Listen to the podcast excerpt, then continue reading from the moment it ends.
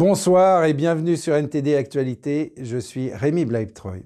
Une cinquantaine de pays et d'institutions se sont réunis à Paris lundi pour promettre une aide à la Moldavie. Il y a à craindre en effet que cette nation d'Europe de l'Est, voisine de l'Ukraine, soit déstabilisée par la guerre toute proche de ses frontières. Le président Emmanuel Macron a annoncé un budget international supplémentaire de plus de 100 millions d'euros pour venir en aide à la Moldavie. La Moldavie, voisine de l'Ukraine, a accueilli plus de réfugiés ukrainiens par habitant que tout autre pays. Lundi à Paris, lors d'une conférence d'une cinquantaine de pays et d'institutions donateurs pour la Moldavie, la présidente du pays, Maya Sandu, a annoncé un risque d'agitation populaire dû à la crise énergétique. Cette guerre met en péril l'approvisionnement en électricité et en gaz. Nous ne sommes pas certains de trouver des volumes suffisants pour chauffer et pour éclairer nos foyers. Et même si nous y parvenons, les prix sont inabordables pour notre population et pour notre économie. Cela pourrait mettre en péril notre paix sociale et notre sécurité. Je sais que tout le monde en Europe paie un prix très élevé pour l'énergie, mais ces mêmes prix ont un impact beaucoup plus ruineux sur notre pays et notre population. La Moldavie dépend exclusivement de la société russe Gazprom pour ses importations de gaz et est largement tributaire de l'énergie russe. Avec l'arrivée de l'hiver et la réduction d'environ 40% des livraisons de gaz naturel par Moscou, sa capacité à fournir suffisamment d'électricité à sa population est mise en doute. Lors de la conférence, Macron a annoncé une aide internationale supplémentaire de plus de 100 millions d'euros pour la Moldavie. Afin de répondre aux besoins immédiats, nous avons donc décidé de mobiliser une nouvelle enveloppe exceptionnelle de plus de 100 millions d'euros 10 millions d'euros seront déployés d'ici la fin de l'année 2022 sous la forme de subventions au Haut Commissariat aux réfugiés, au Programme alimentaire mondial et à l'UNICEF pour soutenir notamment l'accès des réfugiés au chauffage, à la nourriture, à l'éducation. Des générateurs de haute puissance vont également être fournis dans les premiers mois de l'année 2023 pour équiper les hôpitaux moldaves. Les conférences des donateurs qui se sont tenues à Berlin et à Bucarest au début de l'année ont débouché sur des promesses de dons de plus de 600 millions d'euros chacune. Toutefois, les fonctionnaires impliqués dans ces conférences ont déclaré que ces chiffres comprenaient des promesses répétées, le financement de projets et des promesses d'injecter de l'argent dans l'économie plutôt qu'un soutien budgétaire direct. Et la fondation Voix Libre a permis à des milliers de personnes défavorisées, victimes de violences ou contraintes au travail des mines en Bolivie et dans d'autres pays sous-développés, de changer complètement de vie. Depuis bientôt 30 ans, l'organisation non gouvernementale Voix Libre, classée parmi les meilleures du monde, obtient d'extraordinaires résultats. Grâce à ses programmes de microcrédit solidaires, à la restructuration ou à la construction de plus de 250 infrastructures ainsi qu'à divers projets d'autonomie alimentaire, d'éducation et de lutte contre la violence. Alors, comment expliquer la réussite impressionnante de cette fondation? À l'occasion de l'Assemblée générale de Voix libre qui s'est tenue samedi à Genève, nos reporters sont allés à la rencontre de sa fondatrice, Marianne Sébastien. Les populations les plus opprimées de la planète renaissent grâce au programme de la Fondation Voix libre. Son succès phénoménal en Bolivie et dans d'autres pays défavorisés a attiré l'attention de nombreuses ONG dans le monde qui souhaitent s'inspirer du modèle social de Voix libre et de ses formations de prévention à la non-violence. En 2017, la présidente et fondatrice de Voix libre, Marianne Sébastien, a reçu le prix international des droits humains.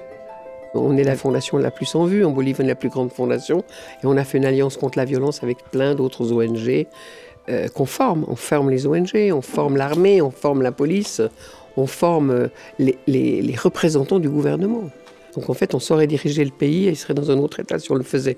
Et ça se répand, on nous demande partout, en Bolivie, dans d'autres départements. C'est énorme, la Bolivie, c'est grand trois fois comme la France. Et on a des demandes dans tous les autres départements où on n'est pas pour répandre ces formations contre la violence avec la police, avec l'armée et avec les gouvernements, avec la Cour suprême et toutes les cours. On fait la même chose en Roumanie, on est en Inde, un projet aussi qui s'inspire beaucoup de ce qu'on fait, en Afrique, au Kivu. Marianne Sébastien est nourrie par la conviction qu'il n'y a pas de développement extérieur et matériel possible sans un authentique travail intérieur. Cette chanteuse professionnelle et diplômée de sciences sociales et de littérature a passé 25 ans dans l'enfer des femmes et des enfants des mines, des ordures et des rues de Bolivie et dans des prisons pour hommes. Grâce à l'art-thérapie et au chant comme outil essentiel pour le développement personnel, Voix libre a permis à des victimes de devenir des leaders et à des délinquants de se transformer en hommes de paix. Dans les régions où le programme de voix libre a été mis en place, la violence domestique a diminué de 50% en un an. Un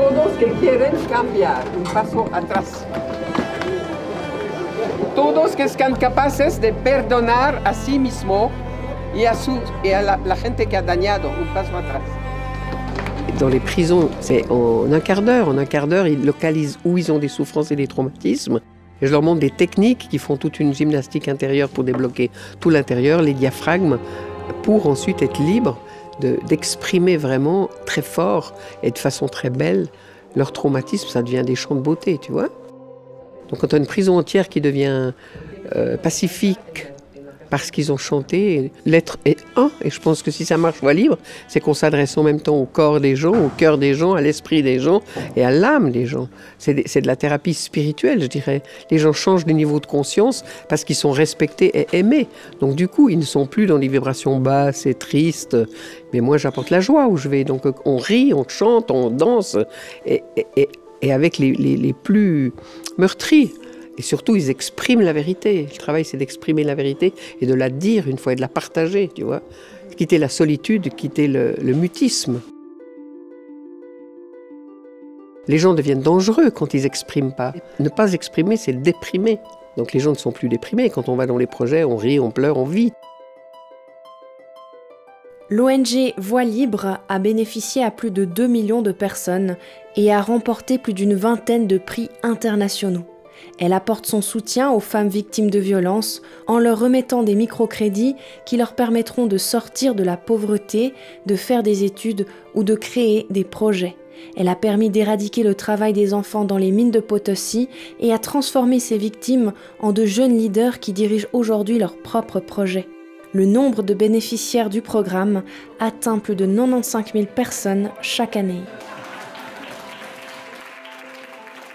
Laetitia Rodriguez, Alex Moore, NTD News.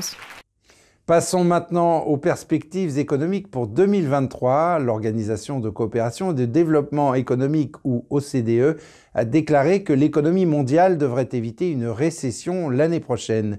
Mais la pire crise énergétique depuis les années 70 provoquera un fort ralentissement, l'Europe étant la plus touchée. L'OCDE a exhorté les banques centrales à continuer de relever les taux d'intérêt. C'est malheureusement un constat d'évidence que l'économie mondiale continue de faire face à des défis importants. La croissance mondiale ralentit, elle continue de ralentir et la confiance s'est affaiblie. L'inflation est devenue généralisée et persistante. La croissance économique mondiale devrait ralentir en passant d'environ 3% cette année à un peu plus de 2% l'année prochaine. Selon l'OCDE, le ralentissement mondial frappe les économies de manière inégale, l'Europe étant la plus touchée. En effet, la guerre en Ukraine frappe l'activité économique et provoque une flambée des prix de l'énergie. Selon les prévisions, l'économie de la zone euro devrait ralentir, passant de près de 3,5% cette année à seulement 0,5% en 2023, avant de se redresser et de progresser de près de 1,5% en 2024. Elle prévoit une contraction l'année prochaine dans le poids lourd régional qu'est l'Allemagne. Dans le même temps, l'économie française, qui est beaucoup moins dépendante de l'énergie russe, devrait connaître une légère croissance l'année prochaine, tout comme l'Italie. Des pays baltes au nord de l'Europe à la Roumanie au sud, les planificateurs examinent minutieusement les routes potentielles de renforcement militaire. À la lumière de la guerre en Ukraine, ils prévoient de fortifier les ponts et d'ajouter des fonctions de transport militaire aux aéroports civils. Depuis l'invasion de l'Ukraine par la Russie, l'Europe se découvre un nouveau besoin de se défendre. Mais certains experts militaires affirment que l'alliance de l'OTAN n'est pas prête. Si les forces de l'OTAN voulaient un jour transporter leurs chars, leurs camions et leur matériel par voie ferrée pour renforcer une ligne de front active à l'Est, cela pourrait être l'un de leurs premiers grands défis logistiques, et ils figurent parmi ceux qui ont ralenti cet exercice pendant presque une journée entière. Il est bien documenté que lorsque vous passez de la Pologne à la Lituanie, vous devez toujours changer l'écartement des roues. Parce que la Lituanie, la Lettonie et l'Estonie sont toujours sur l'ancien rail à écartement russe, tout comme l'Ukraine et la Géorgie. Cela ajoute donc des étapes supplémentaires. Ben Hodge a commandé l'armée américaine en Europe jusqu'en 2018. Il tire la sonnette d'alarme sur les infrastructures disparates du bloc depuis des années. Ce que nous avons appris de la guerre de la Russie contre l'Ukraine, c'est qui nous a été rappelé en fait, c'est que la guerre est un test de volonté et c'est un test de logistique. Nous ne disposons pas d'une capacité ou d'une infrastructure de transport suffisante pour permettre le déplacement rapide des forces de l'OTAN en Europe. La Deutsche Bahn, dont nous dépendons tous, plus précisément la DB Cargo, dispose de suffisamment de wagons pour déplacer une brigade blindée et demie simultanément. C'est tout.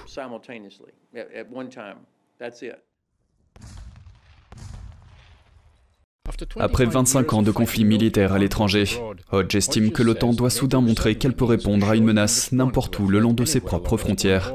Les routes défoncées des membres orientaux de l'OTAN pourraient constituer un autre obstacle à un déploiement rapide.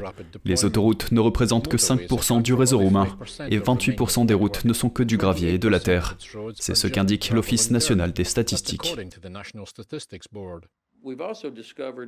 Nous avons également découvert au cours des exercices de ces dernières années que plus on va vers l'Est, plus cela devient difficile, car l'infrastructure n'est pas aussi robuste ou redondante. Les ponts qui peuvent supporter un char Abrams moderne ou un Léopard ou un Challenger britannique, peu de ponts peuvent supporter ce genre de poids. L'Union européenne a alloué 1,6 milliard d'euros au projet de mobilité militaire jusqu'en 2027. Hodge qualifie cette somme d'inadéquate. La Pologne, quant à elle, qui craint d'être la prochaine cible d'une agression russe, travaille dur pour améliorer ses infrastructures. Une voie ferrée à grande vitesse, d'un coût de près de 7 milliards d'euros, devrait relier Varsovie au capital balte d'ici 2030, bien qu'un seul milliard ait été alloué jusqu'à présent. Ce projet fait partie d'un effort beaucoup plus important de 35 milliards d'euros consenti par la Pologne pour améliorer la mobilité civile et militaire en Europe centrale, connue sous le nom de Solidarity Transport Hub. Des centaines de kilomètres de voies ferrées, d'autoroutes et de nouveaux ponts sont prévus.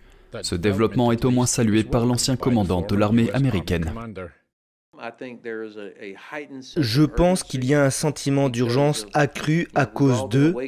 Vous savez, nous avons tous été réveillés par la menace de ce que fait la Russie. Et ce n'est pas une question académique, ni un simple sujet de débat, c'est réel. Je suis donc optimiste. J'aimerais que nous ayons avancé beaucoup plus vite. Et en Arctique, les alliés de l'OTAN sont désormais confrontés à une réalité, celle de la suprématie russe dans la région.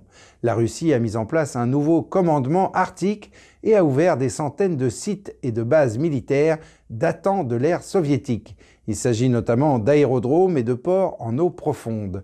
Elle a également développé de nouveaux missiles hypersoniques conçus pour échapper aux capteurs et aux défenses des États-Unis. Un reportage de Daniel Monaghan de NTD. En juillet, le président Vladimir Poutine a lancé une nouvelle stratégie navale dans laquelle il s'engage à protéger les eaux arctiques par tous les moyens. Les bases de la Russie à l'intérieur du cercle polaire sont environ un tiers plus nombreuses que celles de l'OTAN. La Russie commence maintenant à faire des incursions beaucoup plus fréquentes en utilisant des navires, des sous-marins, des avions dans d'autres parties de l'Arctique. Et cela commence à susciter des inquiétudes sur la sécurité de l'Arctique dans de nombreux pays, y compris ici en Norvège. La Russie dispose désormais de 11 sous-marins capables de lancer des armes nucléaires à longue portée en cas de guerre nucléaire totale. Huit d'entre eux sont basés dans la péninsule arctique de Kola. La flotte de brise-glace de la Russie est également beaucoup plus nombreuse que celle des autres nations. Par ailleurs, la plus grande station terrestre de satellites du monde se trouve sur l'archipel de Svalbard, au large de la Norvège. Elle est utilisée par les agences spatiales occidentales pour recueillir les signaux vitaux des satellites en orbite polaire. En janvier dernier, l'un des deux câbles à fibre optique du fond de l'océan Arctique reliant le Svalbard au continent a été sectionné, tandis qu'un autre câble a été arraché en avril 2021. En septembre dernier, la commissaire européenne Ursula von der Leyen a déclaré que les fuites du gazoduc Nord Stream étaient dues à un sabotage. Ce qui s'est passé en Ukraine ces dernières semaines, nous avons vu une stratégie russe pointue qui visait à cibler les infrastructures de communication et d'électricité en Ukraine et l'inquiétude est que ce type d'activité pourrait être étendu en Arctique. Selon les experts de l'Arctique, il faudrait au moins 10 ans à l'Occident pour rattraper les forces militaires russes dans la région. Les images satellites ont montré que la Russie avait déplacé 11 bombardiers stratégiques vers le nord, à la base aérienne d'Olenia. Celle-ci se trouve à environ 200 km des frontières finlandaises et norvégiennes. Pendant des décennies, les alliés arctiques de l'OTAN ont cru que les conflits avec la Russie ne déborderaient pas sur leur région. Aujourd'hui, l'OTAN et les alliés de l'Arctique changent de position. Donc, fondamentalement, du côté de la Norvège, nous avons obtenu ce que nous voulions, plus de concentration dans l'Arctique, bien sûr en raison de l'important complexe de base de la Russie sur la péninsule de Kola. Le Canada s'est engagé à augmenter ses dépenses militaires de près de 12 milliards d'euros. Cela correspond à la modernisation d'un système de radar d'alerte précoce et un nouvel avion de surveillance capable de détecter les sous-marins. En même temps, la guerre en Ukraine nous a montré qu'une guerre conventionnelle est toujours d'actualité en Europe, ce qui signifie que nous devons également investir dans ce que nous avons. L'armée américaine a également déclaré qu'elle prévoyait des investissements majeurs sur sa base de Tulé au Groenland, afin de réparer les infrastructures vieillissantes. Si la Suède et la France rejoignent l'OTAN, sept des huit pays arctiques en seront membres. Le secrétaire général de l'OTAN, Jens Stoltenberg, a également mis en garde récemment contre l'intérêt croissant de la Chine pour l'Arctique. Il affirme que la Chine s'est déclarée état proche de l'Arctique et que Pékin prévoit de construire le plus grand brise-glace du monde. Il a également noté que la Chine dépense des dizaines de milliards d'euros dans des projets d'énergie, d'infrastructures et de recherche dans le Nord. Selon lui, le changement climatique rend l'Arctique plus accessible pour l'ensemble des armées. Daniel Monaghan, NTD Actualité. Selon un rapport publié hier, des fonds de pension au Royaume-Uni, aux États-Unis et au Canada auraient investi des capitaux dans des entreprises impliquées dans des violations des droits de l'homme au Xinjiang, mettant ainsi en lumière le traitement réservé aux musulmans ouïghours par la Chine. Jane Werrell de NTD a rencontré Lord Alton, membre de la Chambre des Lords, pour discuter de la manière dont certaines organisations financent les violations des droits de l'homme en Chine, et aussi de la demande de démission de juges britanniques à Hong Kong.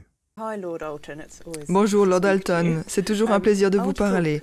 Je voudrais tout d'abord parler de ce nouveau rapport de Hong Kong Watch et de l'université de Sheffield Hallam, qui indique que 11 fonds de pension locaux au Royaume-Uni ont financé de manière passive les crimes contre l'humanité, ce qui signifie que les gens financent peut-être sans le savoir la répression au Xinjiang.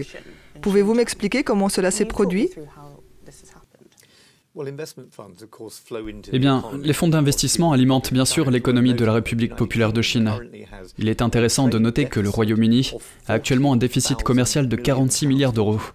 Nous sommes donc devenus ridiculement endettés envers la Chine. Il est donc utile de se pencher sur les liens économiques entre nous et la République populaire de Chine. Et l'un d'entre eux est l'investissement via des choses comme les fonds de pension, les conseils locaux, les gouvernements locaux du Royaume-Uni il y a au moins 12 autorités locales dont nous avons connaissance. Ils ont investi de l'argent dans ces fonds.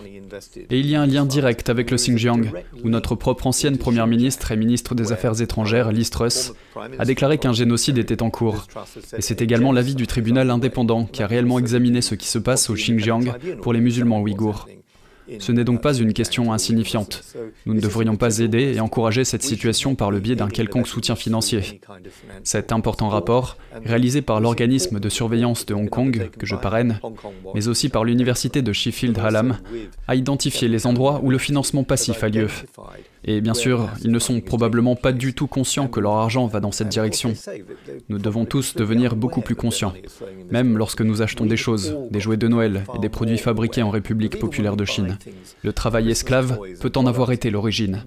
Et c'est pourquoi, dans le projet de loi sur les marchés publics qui sera présenté au Parlement la semaine prochaine, à la Chambre des Lords, j'ai déposé un amendement de tous les partis qui dit que nous devrions, par exemple, retirer les caméras Hikvision dans tout le pays, et aussi un amendement disant que nous devrions insister sur une meilleure identification des produits, afin que nous sachions comment notre argent est dépensé. Le rapport d'aujourd'hui est donc un précurseur, un moyen de faire le point sur la question. Bien, et ce sont des caméras Hikvision dont vous parlez. Ils fabriquent des caméras de surveillance pour la police du Xinjiang. Mais à quel point sont-elles répandues au Royaume-Uni? Selon des sources du renseignement au Royaume-Uni, les chiffres ont été donnés lors d'une réunion à laquelle j'étais personnellement présent. Il y a un million de caméras Hikvision au Royaume-Uni et dans un très grand nombre de nos bâtiments publics. Bien sûr, le seul bâtiment public où elles ont été retirées, entre guillemets, pour des raisons de sécurité, était le ministère de la Santé, quand elles ont été utilisées, bien sûr, pour filmer l'ancien secrétaire d'État Matt Hancock dans le ministère de la Santé. Ces caméras ont été retirées. Elles devraient être retirées de tous nos bâtiments publics. Et les gens devraient être conscients qu'il existe un lien direct avec le Xinjiang, le travail forcé et l'état de surveillance créé par le Parti communiste chinois. Je voulais aussi vous interroger sur les événements récents à Hong Kong. L'ancienne présidente de la Cour suprême, Brenda Hill, a parlé des juges de Hong Kong. Les juges britanniques à Hong Kong devraient faire un examen de conscience et vous avez pris la parole pour soutenir cette idée. Mais vous avez dû faire face à des réactions négatives. Dites-moi ce qui s'est passé. Cela fait longtemps que je dis que nous ne devons pas donner de respectabilité aux tribunaux autoproclamés ou aux chambres étoilées de Hong Kong, qui ne peuvent plus être considérés comme des exemples de bonne administration de la justice. Et j'ai été heureux de voir que certains juges britanniques ont déclaré qu'ils n'honoreraient plus les tribunaux de Hong Kong de leur présence. Mais malheureusement, d'autres, dont certains sont à la retraite, notamment d'anciens juges de la Cour suprême, ont continué à le faire. Il est donc merveilleux que la semaine dernière, l'ancienne présidente de la Cour suprême, la baronne Hale, Brenda Hale, se soit exprimée et déclaré qu'il devait faire un examen de conscience pour savoir s'il devait continuer à comparaître devant les tribunaux. Rien que cette semaine, par exemple, des personnes comme Jimmy Lai, propriétaire d'Apple Daily, ou le cardinal Zen, âgé de 90 ans, comparaissent à nouveau devant ces tribunaux. Et quand on pense aux personnes qui sont en prison, notamment les avocats, les journalistes et les défenseurs de la démocratie, soit 1000 personnes emprisonnées ou arrêtées, nous ne devrions rien faire pour soutenir ces lois de sécurité nationale. J'ai été particulièrement heureux de lire dans l'édition de ce matin du journal The Times l'ancien plus jeune membre du Conseil législatif de Hong Kong, Nathan Law, qui est maintenant en exil dans ce pays.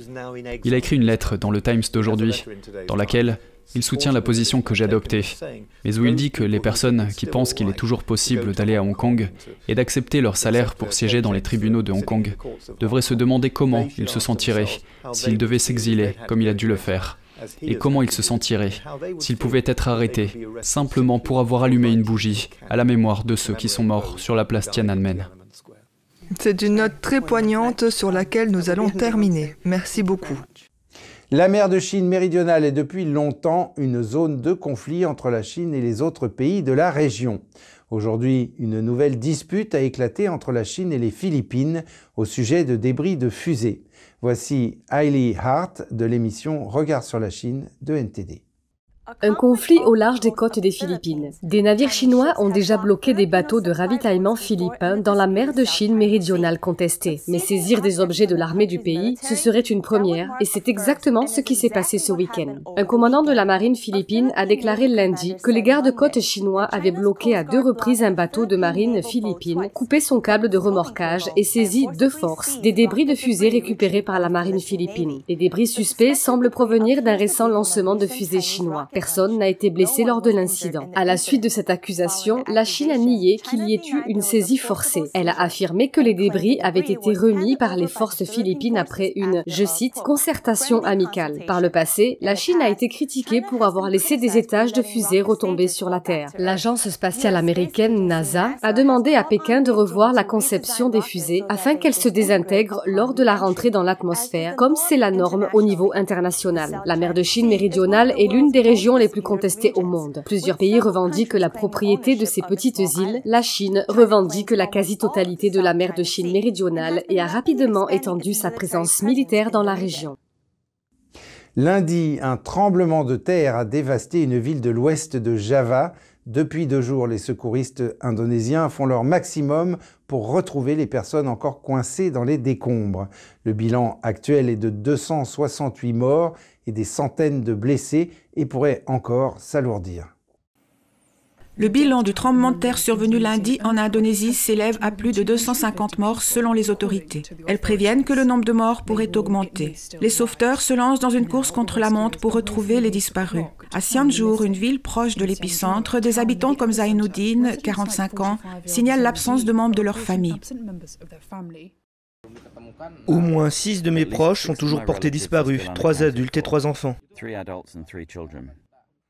La famille de Zainuddin vivait dans le même immeuble résidentiel. Il a maintenant été détruit par un glissement de terrain qui a suivi les secousses. Dans une école abandonnée située à proximité, tout montrait que ses occupants étaient partis à la hâte lorsque la catastrophe a frappé. L'agence indonésienne chargée des catastrophes naturelles a déclaré que de nombreuses victimes du tremblement de terre étaient des enfants qui étaient encore à l'école lorsque le séisme a frappé lundi à 13h. Selon les autorités, les opérations de secours dans la zone montagneuse ont été entravées par des routes bloquées par des glissements de terrain, des coupures de courant et plus de 100 répliques sismiques.